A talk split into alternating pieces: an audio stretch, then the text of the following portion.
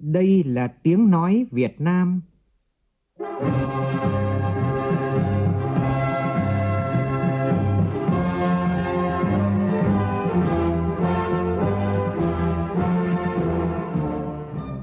là tiếng nói Việt Nam, phát thanh từ Hà Nội, thủ đô nước Cộng hòa xã hội chủ nghĩa Việt Nam.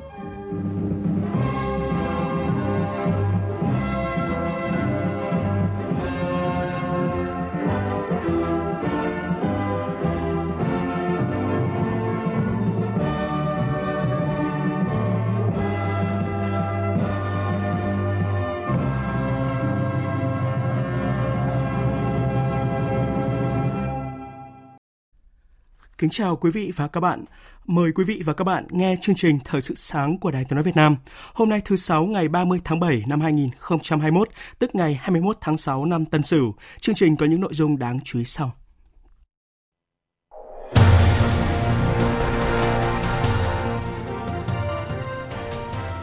Các tầng lớp nhân dân hưởng ứng mạnh mẽ lời kêu gọi phòng chống đại dịch COVID-19 của Tổng Bí thư Nguyễn Phú Trọng. Thí điểm rút gọn quy trình tiêm chủng COVID-19 ở thành phố Hồ Chí Minh. Thành phố Hồ Chí Minh cũng vừa quy định các ca F0 mới phát hiện không triệu chứng thì không cần cách ly tập trung. Trong khi đó, Hà Nội vừa thống nhất ban hành mẫu giấy đi lại trong thời gian thực hiện giãn cách xã hội theo chỉ thị số 16. Tỉnh Quảng Ngãi và Lâm Đồng dừng tiếp nhận người tự ý về quê tránh dịch. Tỉnh Thừa Thiên Huế cũng tạm dừng đón người dân về từ thành phố Hồ Chí Minh. Trong phần tin thế giới, Hàn Quốc thúc đẩy sáng kiến đoàn tụ trực tuyến với Triều Tiên. Nga phạt Google hơn 40.000 đô la Mỹ vì vi phạm luật dữ liệu cá nhân.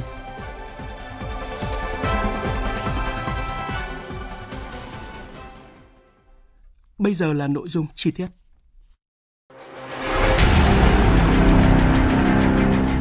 Đẩy lùi COVID-19, bảo vệ mình là bảo vệ cộng đồng.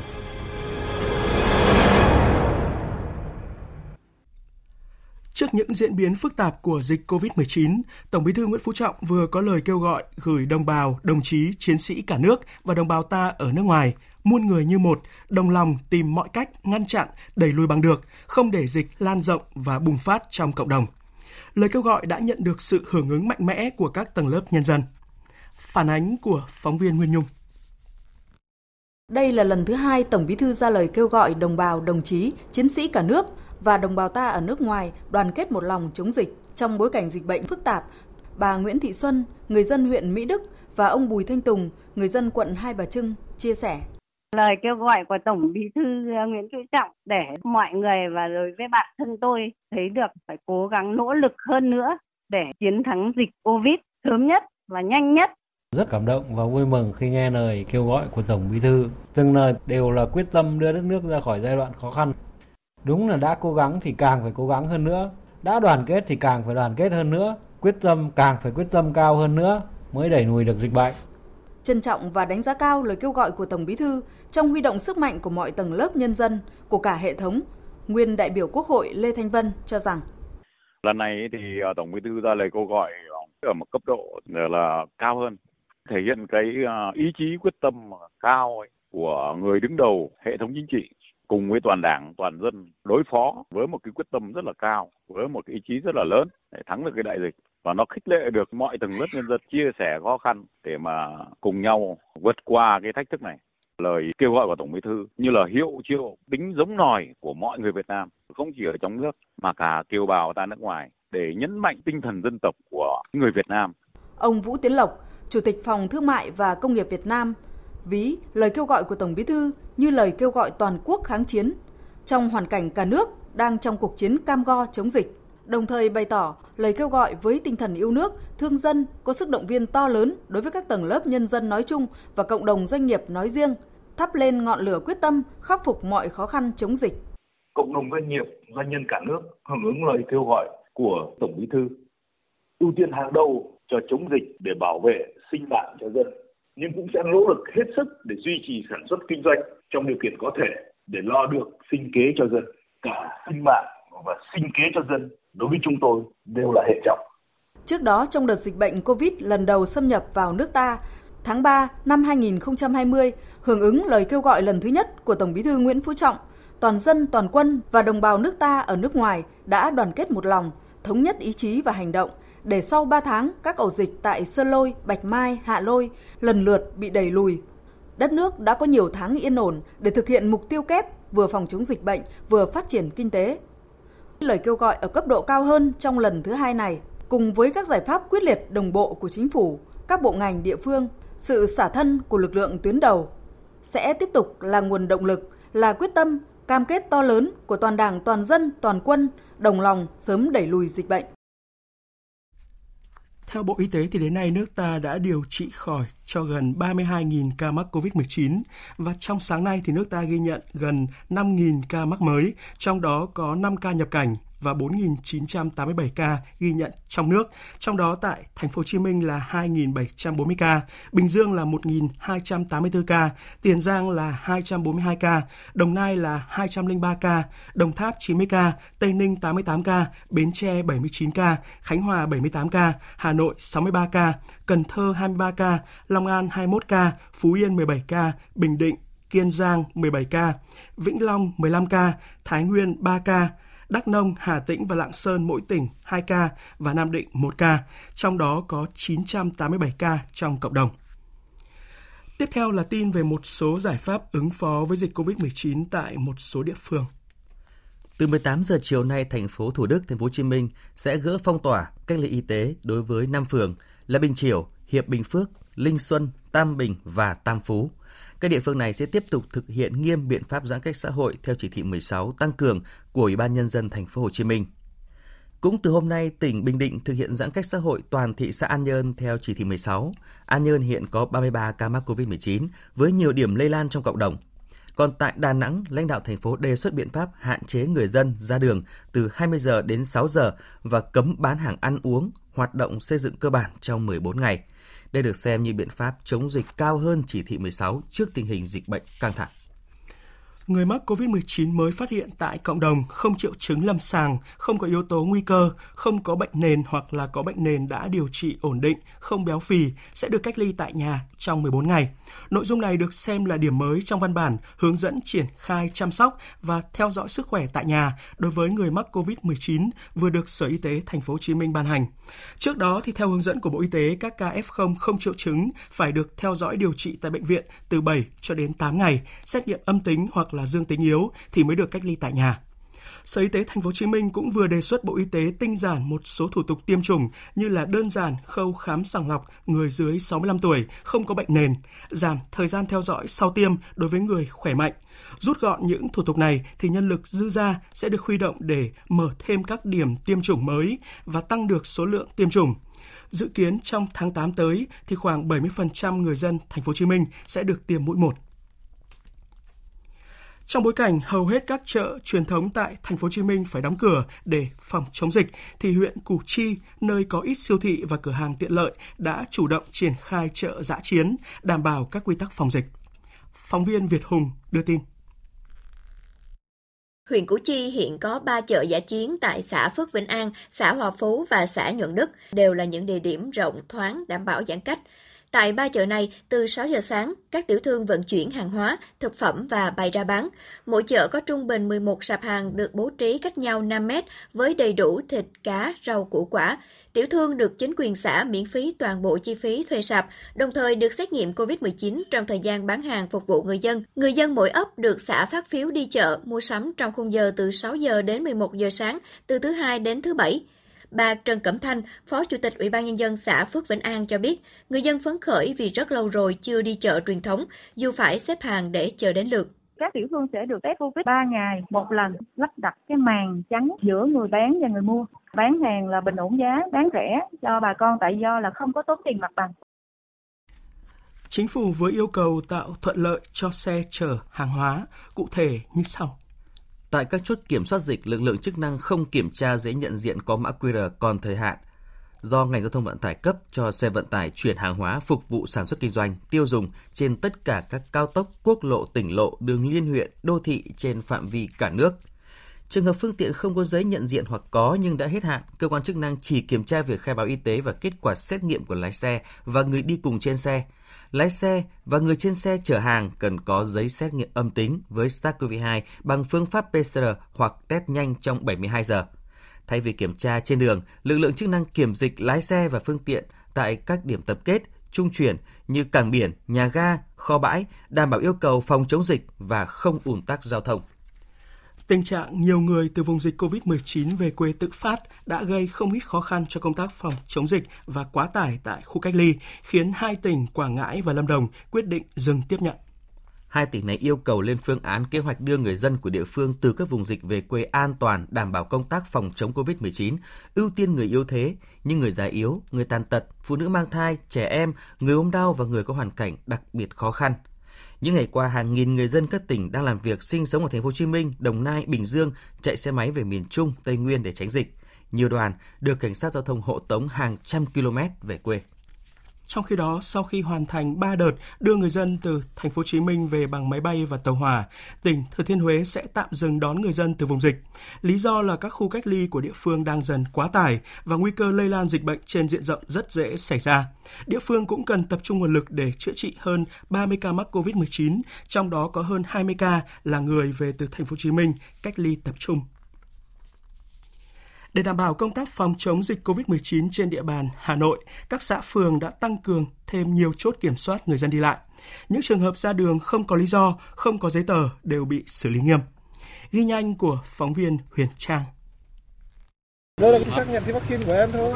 Và thì cái giấy thì không, cái này nó không có giá trị đối với cái thì 16 là gì? Nhà nào ở nhà đấy đúng không? Mình ra đường không đến đồng hành là mình đang vi phạm phải xin công ty một cái giấy thì ra đường đảm bảo cho mình là mình đi lại giao hàng. Thì mình vi phạm mình phải chịu thôi. chỉ phạt cho lỗi là ra đường không sự cần thiết nhé có muôn vàn lý do được đưa ra để bao biện cho việc di chuyển ngoài đường khi không thật sự cần thiết. Bà Lê Thị Hường, Phó Chủ tịch Ủy ban nhân dân phường Giảng Võ cho biết. Một số trường hợp khi ra đường không có những giấy tờ tùy thân thì chúng tôi đã xử phạt 5 trường hợp với số tiền là 6 triệu đồng. Chúng tôi ờ, đảm bảo duy trì chốt ờ, tại 3 ờ, điểm trên địa bàn phường gần như là từ sáng đến đêm. Các lực lượng là phải căng mình ra, rất là vất vả. Đa phần người dân đã có ý thức hơn nếu biết mình vi phạm đều chấp nhận nộp phạt theo quy định. Tuy nhiên, cá biệt vẫn có những trường hợp người dân chống đối, gây khó khăn cho lực lượng chức năng, không chịu chấp nhận ký biên bản xử phạt. Đặc biệt, không ít các trường hợp vi phạm đã quay đầu xe bỏ chạy khi trông thấy chốt kiểm soát. Thiếu tá Phạm Tất Hoàng, Phó trưởng Công an phường Hàng Trống, quận Hoàn Kiếm, Hà Nội khuyến cáo. Người dân là cũng không nên quay đầu xe bỏ chạy như thế vì nó sẽ gây nguy hiểm cho bản thân cũng như là gây nguy hiểm cho người khác. Việc kiểm tra kiểm soát này thì phục vụ cho cái việc phòng chống dịch trên địa bàn thành phố thôi. Thì cũng rất là mong là người dân là hợp tác chấp hành nghiêm chỉnh quy định của pháp luật. Sau 6 ngày thực hiện giãn cách xã hội thì Hà Nội đã phạt hành chính gần 5 tỷ rưỡi đồng các trường hợp vi phạm quy định phòng chống dịch như là ra khỏi nhà khi không cần thiết, không đeo khẩu trang hoặc là cố tình kinh doanh. Ủy ban dân thành phố Hà Nội cũng vừa ban hành mẫu giấy tờ thống nhất sử dụng cho một số trường hợp đủ điều kiện lưu thông trên địa bàn trong thời gian thực hiện giãn cách xã hội. Mẫu giấy đi đường yêu cầu điền đầy đủ thông tin cá nhân như tên tuổi, số căn cước công dân hoặc chứng minh thư, số điện thoại, nơi ở, nơi làm việc, mục đích tham gia giao thông.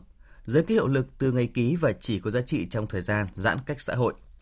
Người dân ra khỏi thành phố trước ngày, ngày 24 tháng 7 là thời điểm ban hành chỉ thị về giãn cách muốn quay lại Hà Nội các trường hợp người buôn bán hàng hóa thiết yếu từ các địa phương, tỉnh thành khác vào Hà Nội cần chuẩn bị căn cước công dân, các loại giấy tờ chứng minh việc buôn bán, kết quả xét nghiệm âm tính bằng phương pháp PCR có giá trị trong vòng 3 ngày. Thưa quý vị, thưa các bạn, lao động tự do là một trong những đối tượng gặp nhiều khó khăn nhất trong dịch bệnh COVID-19 và thực hiện nghị quyết 68 của chính phủ thì nhóm đối tượng này đã được quan tâm hỗ trợ. Phản ánh của phóng viên Thiên Lý tại tỉnh Bình Dương. Ông Nguyễn Hồng Tươi chạy xe ôm tại thành phố Thuận An, dịch bệnh kéo dài, ông phải tạm nghỉ nên mất đi nguồn thu nhập chính của gia đình. Khi nghe được hỗ trợ 1,5 triệu đồng, ông rất mừng. Nhờ chính quyền địa phương và các ban ngành quan tâm những anh em nghèo bị là vấn đề Covid cho nên không đi làm được, hỗ trợ cho anh em lo chảy trong gia đình. Tôi rất cảm ơn. Ông Nguyễn Minh Khánh, 43 tuổi, người mù bán vé số dạo, sống tại phường Tân Phước Khánh, thị xã Tân Uyên, cho biết việc tạm ngưng vé số hàng rong ảnh hưởng không nhỏ đến cuộc sống thu nhập của nhiều người, nhưng ai cũng đồng tình. để tránh lây lan dịch bệnh. Ông Nguyễn Minh Khánh hy vọng sớm nhận được hỗ trợ để có thêm điều kiện trang trải cuộc sống. Có thì mua mắm, mua gạo này kia đâu đâu biết làm gì giờ giờ cũng đâu đi đâu được. Cũng cầu mong cho mọi người mọi nhà mọi nơi ờ, đồng lòng đồng thức đồng tâm nhau để mà vượt qua hết để hoàn thành chi hỗ trợ cho hơn 19.500 người, trong đó có gần 3.100 người bán vé số dạo, lãnh đạo tỉnh Bình Dương đã chỉ đạo các địa phương tùy theo tình hình diễn biến dịch bệnh để linh động, làm sao tiền hỗ trợ đến với người dân càng sớm càng tốt. Ông Nguyễn Văn Lợi, Bí thư tỉnh ủy Bình Dương nhấn mạnh: Muốn cho các em các cháu không bán vé số, các bác các cô không bán lề đường để mưu sinh thì chúng ta vừa tuyên truyền vận động thuyết phục nhưng mà cũng phải cấp tiền mỗi ngày 50 ngàn của chính phủ. Đây là cái sự chia sẻ ờ, phải nói rằng rất là ý nghĩa trong thời điểm hiện nay. Thì chúng ta thực hiện ờ, nhanh, thực hiện với 68 của chính phủ Hội nghị kết nối tiêu thụ nhãn và các sản phẩm ô cốp của tỉnh Đồng Tháp và Sóc Trăng vừa diễn ra tại Hà Nội dưới hình thức trực tuyến. Tin của nhóm phóng viên Phạm Hải và Thạch Hồng. Dự kiến từ nay đến cuối năm, toàn tỉnh Đồng Tháp có hơn 1.200 hecta nhãn sẽ thu hoạch, sản lượng hơn 11.600 tấn. Bên cạnh nhãn, Đồng Tháp còn nhiều nông sản cần kết nối tiêu thụ như khoai lang, xoài, chanh, ổi, quýt, mít, cá tra. Đồng thời, còn có 160 sản phẩm ô cốp của địa phương từ 3 sao đến 4 sao đang có nhu cầu kết nối tiêu thụ. Hội nghị đã chứng kiến 3 biên bản ghi nhớ được ký kết, trong đó tỉnh Đồng Tháp có 2 biên bản ghi nhớ hợp tác tiêu thụ nông sản. Ông Võ Tiến Thành, Giám đốc Trung tâm xúc tiến thương mại, du lịch và đầu tư tỉnh Đồng Tháp cho biết. Tình hình dịch bệnh thì diễn tiến dài, chúng tôi vai trò của Trung tâm xúc tiến thì tăng cường cái vấn đề là bán hàng online. Cái thứ hai là tập trung giới thiệu các sản phẩm của mình trên cái thương mại điện tử. Còn tại tỉnh Sóc Trăng, hiện có 139 sản phẩm ô cốp đạt 3, 4 sao và đa dạng các sản phẩm nông sản, thủy sản. Ông Dương Minh Trung, giám đốc công ty trách nhiệm hữu hạn Cầm Thiều, thị xã Ngã Năm, tỉnh Sóc Trăng cho biết.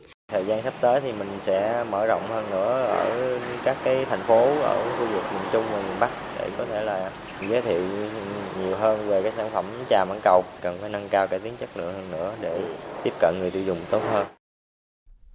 Mở rộng điều tra vụ án xảy ra tại Bệnh viện Tim Hà Nội và các đơn vị liên quan, Cơ quan Cảnh sát điều tra Bộ Công an vừa khởi tố thêm hai bị can về tội vi phạm quy định về đấu thầu gây hậu quả nghiêm trọng.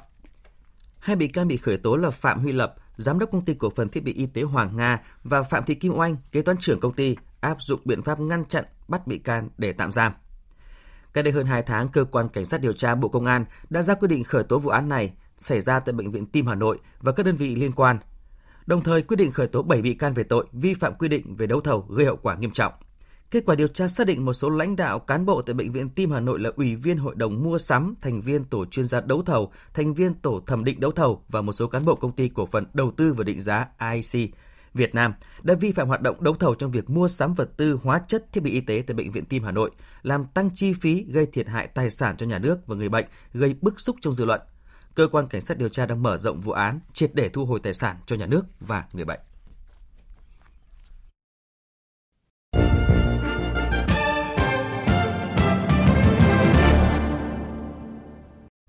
Chuyển sang phần tin thế giới, các quan chức ngoại giao cấp cao của Hàn Quốc và Mỹ vừa tiến hành điện đàm sau khi đường dây liên lạc liên triều được khôi phục, làm dấy lên hy vọng nối lại đàm phán hạt nhân với Triều Tiên. Hai bên cho rằng nỗ lực tiếp tục đối thoại và gắn kết với Triều Tiên là rất quan trọng sau khi khôi phục các đường dây liên lạc. Và trong diễn biến mới nhất thì Hàn Quốc vừa thông báo sẽ thúc đẩy việc đoàn tụ trực tuyến với những gia đình bị ly tán với Triều Tiên và coi đây là một dự án liên triều cấp thiết nhất. Thư ký báo chí văn phòng Tổng thống Hàn Quốc cho hay nước này đang xem xét tổ chức các cuộc đối thoại trực tuyến với Triều Tiên sau khi hai nước vừa khôi phục đường dây liên lạc giữa hai chiều. Theo ông Park Seo-hyun, để xúc tiến cho cuộc đối thoại cởi mở hơn, trước tiên Hàn Quốc và Triều Tiên cần nghĩ đến việc thiết lập một hệ thống hợp trực tuyến. Nếu Hàn Quốc và Triều Tiên tổ chức hội nghị trực tuyến, đây sẽ là một kênh có ý nghĩa quan trọng thúc đẩy các cuộc đàm phán trong bối cảnh cả hai bên đều đang thực hiện các biện pháp phòng dịch COVID-19 nghiêm ngặt và khó có thể tổ chức cuộc đối thoại trực tiếp. Tổ chức NATO vừa khởi động chương trình huấn luyện lực lượng đặc nhiệm của Afghanistan tại Thổ Nhĩ Kỳ. Chương trình huấn luyện ở nước ngoài dành cho lực lượng an ninh Afghanistan là bước đi đầu tiên của NATO sau khi kết thúc sự hiện diện quân sự tại quốc gia Nam Á này. Phóng viên Phan Tùng, thường trú tại khu vực Nam Á đưa tin.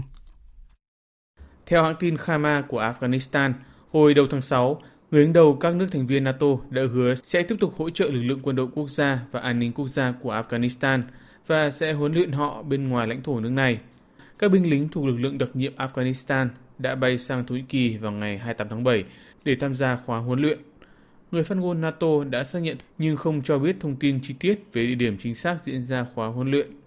Các lực lượng an ninh Afghanistan từng được huấn luyện ở Qatar, nơi hiện đang tổ chức các cuộc đàm phán nội bộ giữa chính phủ và phe Taliban. Theo thỏa thuận hòa bình giữa Mỹ và Taliban ký tại Doha, Qatar, binh lính nước ngoài phải rời khỏi Afghanistan trước tháng 9.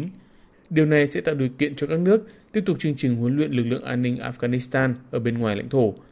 Các thành viên NATO cùng Mỹ cam kết sẽ dành cho chính phủ Afghanistan số tiền lên tới 4 tỷ đô la Mỹ tới năm 2024 để tập trung đầu tư cho các lực lượng an ninh. Tàu chở hàng Evergreen vượt tập cảng Rotterdam của Hà Lan sau hơn 4 tháng mắc kẹt ở kênh đào Suez của Ai Cập, gây cản trở hoạt động vận tải tại một trong những tuyến đường thủy tấp nhập nhất thế giới. Theo cơ quan quản lý kênh đảo Suez, Ai Cập thu hơn 5 tỷ đô la mỗi năm từ kênh đảo Suez. Song vụ tàu Ever Given mắc cạn khiến doanh thu mỗi ngày thiệt hại từ 12 đến 15 triệu đô la. Ban đầu cơ quan quản lý kênh đào Suez yêu cầu chủ sở hữu tàu Ever Given bồi thường 916 triệu đô la vì gây ra tình trạng tắc nghẽn giao thông trên tuyến hàng hải này. Nhưng sau các cuộc đàm phán kéo dài, ngày 8 tháng 7 vừa qua, chủ sở hữu tàu Ever Given và các công ty bảo hiểm, cơ quan quản lý kênh đào Suez cuối cùng đã đạt được mức thỏa thuận bồi thường là 550 triệu đô la. Nga vừa quyết định phạt Google 3 triệu rúp tương đương với hơn 41.000 đô la Mỹ vì vi phạm luật dữ liệu cá nhân. Đây là khoản tiền phạt đầu tiên của Google vì vi phạm này. Nga thường xuyên xử phạt các hãng công nghệ lớn vì không xóa các nội dung bị cấm và tìm cách buộc các công ty công nghệ nước ngoài phải mở văn phòng đại diện ở Nga. Trong một diễn biến khác, một tòa án ở Moscow vừa có hành động pháp lý chống lại Facebook và Twitter với cùng tội danh vi phạm luật dữ liệu cá nhân. Hiện Facebook và Twitter chưa có bình luận về thông tin này đại diện chính phủ Pháp vừa chỉ trích chính quyền Anh phân biệt đối xử khi gỡ bỏ quy định cách ly với các du khách đã tiêm đủ vaccine từ tất cả các nước thuộc Liên minh châu Âu, trừ du khách Pháp từ đầu tháng 8 tới. Phóng viên Quang Dũng thường trú tại Pháp đưa tin. Theo quyết định có hiệu lực kể từ ngày 2 tháng 8, mọi du khách đã được tiêm đủ hai mũi vaccine ngừa COVID-19 từ Mỹ và Liên minh châu Âu, cùng một số nước châu Âu khác như Thụy Sĩ, Na Uy, sẽ được phép nhập cảnh vào Anh mà không phải chịu quy định cách ly bắt buộc, với điều kiện các du khách này cung cấp đủ xét nghiệm âm tính trước và sau khi đến Anh. Tuy nhiên, trong danh sách được miễn cách ly của Anh không có tên nước Pháp. Các du khách Pháp, kể cả đã tiêm đủ hai mũi vaccine, cũng vẫn sẽ phải tuân thủ quy định cách ly 10 ngày khi đến Anh. Phía Anh giải thích rằng điều này là cần thiết để ngăn chặn nguy cơ xâm nhập của virus biến thể beta, hay còn được gọi là biến thể Nam Phi, vốn đang lây lan tại Pháp. Bộ trưởng phụ trách các vấn đề châu Âu của Pháp, ông Clément Bon đã ngay lập tức lên tiếng chỉ trích chính phủ Anh là phân biệt đối xử, đồng thời ra quyết định một cách phi lý và hoàn toàn không dựa trên cơ sở khoa học. Đây là một quyết định quá đáng và không thể hiểu được trên khía cạnh y tế. Nước Anh tạm ngưng quy định cách ly đối với toàn bộ các nước EU trừ Pháp với lý do theo tôi hiểu là liên quan đến biến thể beta hay còn gọi là biến thể Nam Phi, vốn chỉ chiếm 5% tổng số ca nhiễm tại Pháp. Bộ trưởng phụ trách các vấn đề châu Âu của Pháp cũng cho biết, trước mắt phía Pháp chưa có kế hoạch áp dụng các biện pháp trả đũa với phía Anh, nhưng sẽ gây sức ép để buộc phía Anh xem lại quyết định này. Trong ngày 29 tháng 7, nước Pháp tiếp tục ghi nhận trên 25.000 ca nhiễm mới, trong đó biến thể Delta đã chiếm tỷ lệ 90% số ca nhiễm. Tiếp theo là một số tin thể thao đáng chú ý.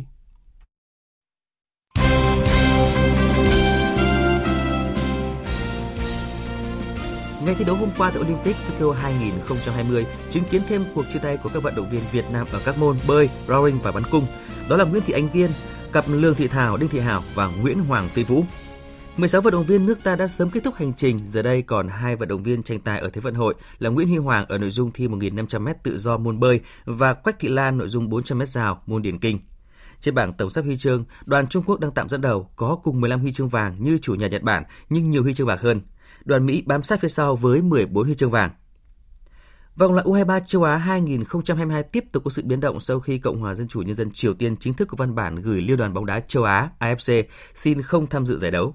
Bảng K hiện chỉ còn hai đội là Nhật Bản và Campuchia, vì vậy AFC sẽ điều chỉnh số lượng đội bóng tham dự tại bảng đấu này thông qua bốc thăm điều chuyển một số đội trong bốn bảng đấu còn lại của khu vực Đông Á, gồm bảng G, H, I và G sang bảng K. Theo kết quả bốc thăm ngày 9 tháng 7, U23 Việt Nam ở bảng Y cùng với Myanmar, Hồng Kông, Trung Quốc và chủ nhà Đài Bắc Trung Hoa. Tuy vậy, bảng đấu U23 Việt Nam hoàn toàn có khả năng còn lại 3 đội, ngoài chủ nhà Đài Bắc Trung Hoa có thể là Myanmar hoặc Hồng Kông, Trung Quốc. Việc bốc thăm điều chuyển sẽ được tiến hành vào chiều mai, chiều ngày 11 tháng 8 tới. Tối qua, Liên đoàn bóng đá Thái Lan thông báo sa thải huấn luyện viên trưởng tuyển bóng đá Thái Lan Akira Nishino vì thành tích kém cỏi của đội tuyển Thái Lan tại vòng loại World Cup 2022 và SEA Games 30. Sau vòng loại thứ hai World Cup 2022, huấn luyện viên Nishio trở về Nhật Bản mà không làm báo cáo giải trình. Liên đoàn bóng đá Thái Lan đang trong quá trình tìm kiếm huấn luyện viên tiếp theo dẫn dắt tuyển Thái Lan.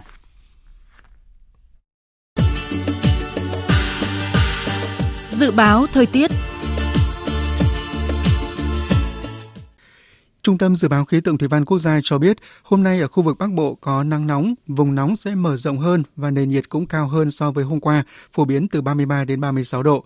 Trong khi đó, Trung Bộ tiếp tục có nắng nóng gai gắt, có nơi đặc biệt gai gắt, nhiệt độ cao nhất phổ biến 35 đến 38 độ, có nơi trên 39 độ. Cảnh báo nắng nóng ở khu vực Trung Bộ còn có khả năng kéo dài trong nhiều ngày tới. Còn ngay sau đây là bản tin dự báo thời tiết chi tiết các khu vực trên cả nước trong ngày và đêm hôm nay. Phía Tây Bắc Bộ có mưa rào và rông vài nơi, có nơi có nắng nóng, chiều tối và đêm nhiều mây, có mưa rào và rông rải rác, cục bộ có mưa vừa, mưa to, gió nhẹ. Nhiệt độ từ 24 đến 36 độ. Phía Đông Bắc Bộ trời nắng, có nơi có nắng nóng, chiều tối và đêm nhiều mây, có mưa rào và rông rải rác, cục bộ có mưa vừa, mưa to, gió nhẹ, nhiệt độ từ 25 đến 35 độ. Khu vực từ Thanh Hóa đến Thừa Thiên Huế ngày nắng nóng và nắng nóng gay gắt, có nơi đặc biệt gay gắt, chiều tối và đêm có mưa rào và rông vài nơi, gió Tây Nam cấp 2, cấp 3, nhiệt độ từ 26 đến 39 độ. Khu vực từ Đà Nẵng đến Bình Thuận ngày nắng nóng, phía Bắc có nắng nóng và nắng nóng gay gắt, có nơi đặc biệt gay gắt, chiều tối và đêm có mưa rào và rông vài nơi, gió Tây Nam cấp 2, cấp 3, nhiệt độ từ 27 đến 36 độ. Tây Nguyên có mưa rào và rông vài nơi, riêng chiều và tối có mưa rào và rải rác có rông. Cục bộ có mưa to đến rất to, gió Tây Nam cấp 2, cấp 3, nhiệt độ từ 21 đến 30 độ. Nam Bộ có mưa rào và rông vài nơi riêng chiều và tối có mưa rào và rông, cục bộ có mưa to đến rất to, gió Tây Nam cấp 3, nhiệt độ từ 23 đến 33 độ. Khu vực Hà Nội ngày nắng có nơi có nắng nóng, chiều tối và đêm có mưa rào và rông rải rác gió nhẹ, nhiệt độ từ 26 đến 36 độ. Dự báo thời tiết biển, Bắc Vịnh Bắc Bộ có mưa rào rải rác và có nơi có rông, gió Tây Nam cấp 3, cấp 4. Khu vực giữa Biển Đông, vùng biển từ Bình Thuận đến Cà Mau có mưa rào và rông rải rác ở phía đông, gió Tây Nam cấp 6, giật cấp 7, cấp 8, biển động. Khu vực Bắc Biển Đông, khu vực Nam Biển Đông, khu vực quần đảo Hoàng Sa thuộc thành phố Đà Nẵng, khu vực quần đảo Trường Sa thuộc tỉnh Khánh Hòa và vùng biển từ Bình Định đến Ninh Thuận có mưa rào và rông rải rác, gió Tây Nam cấp 5, có lúc cấp 6, giật cấp 7, cấp 8, biển động. Nam Vịnh Bắc Bộ, vùng biển từ Quảng Trị đến Quảng Ngãi, vùng biển từ Cà Mau đến Kiên Giang và Vịnh Thái Lan có mưa rào và rông rải rác, gió Tây Nam cấp 4, cấp 5. Trước khi kết thúc chương trình Thời sự sáng nay, chúng tôi tóm lược một số tin chính vừa phát.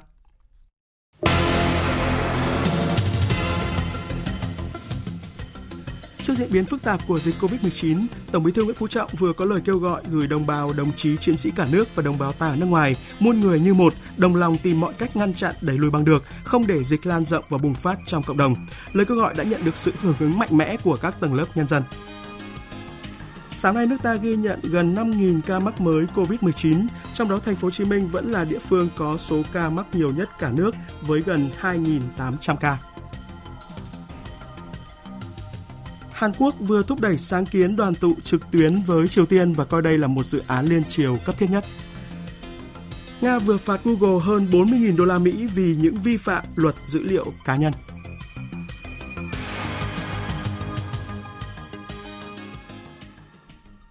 Tới đây chúng tôi kết thúc chương trình Thời sự sáng nay. Chương trình do biên tập viên Hải Quân và Nguyễn Kiên thực hiện với sự tham gia của phát thanh viên Sơn Tùng, kỹ thuật viên Hồng Thanh, chịu trách nhiệm nội dung Nguyễn Thị Tuyết Mai. Cảm ơn quý vị và các bạn đã quan tâm theo dõi.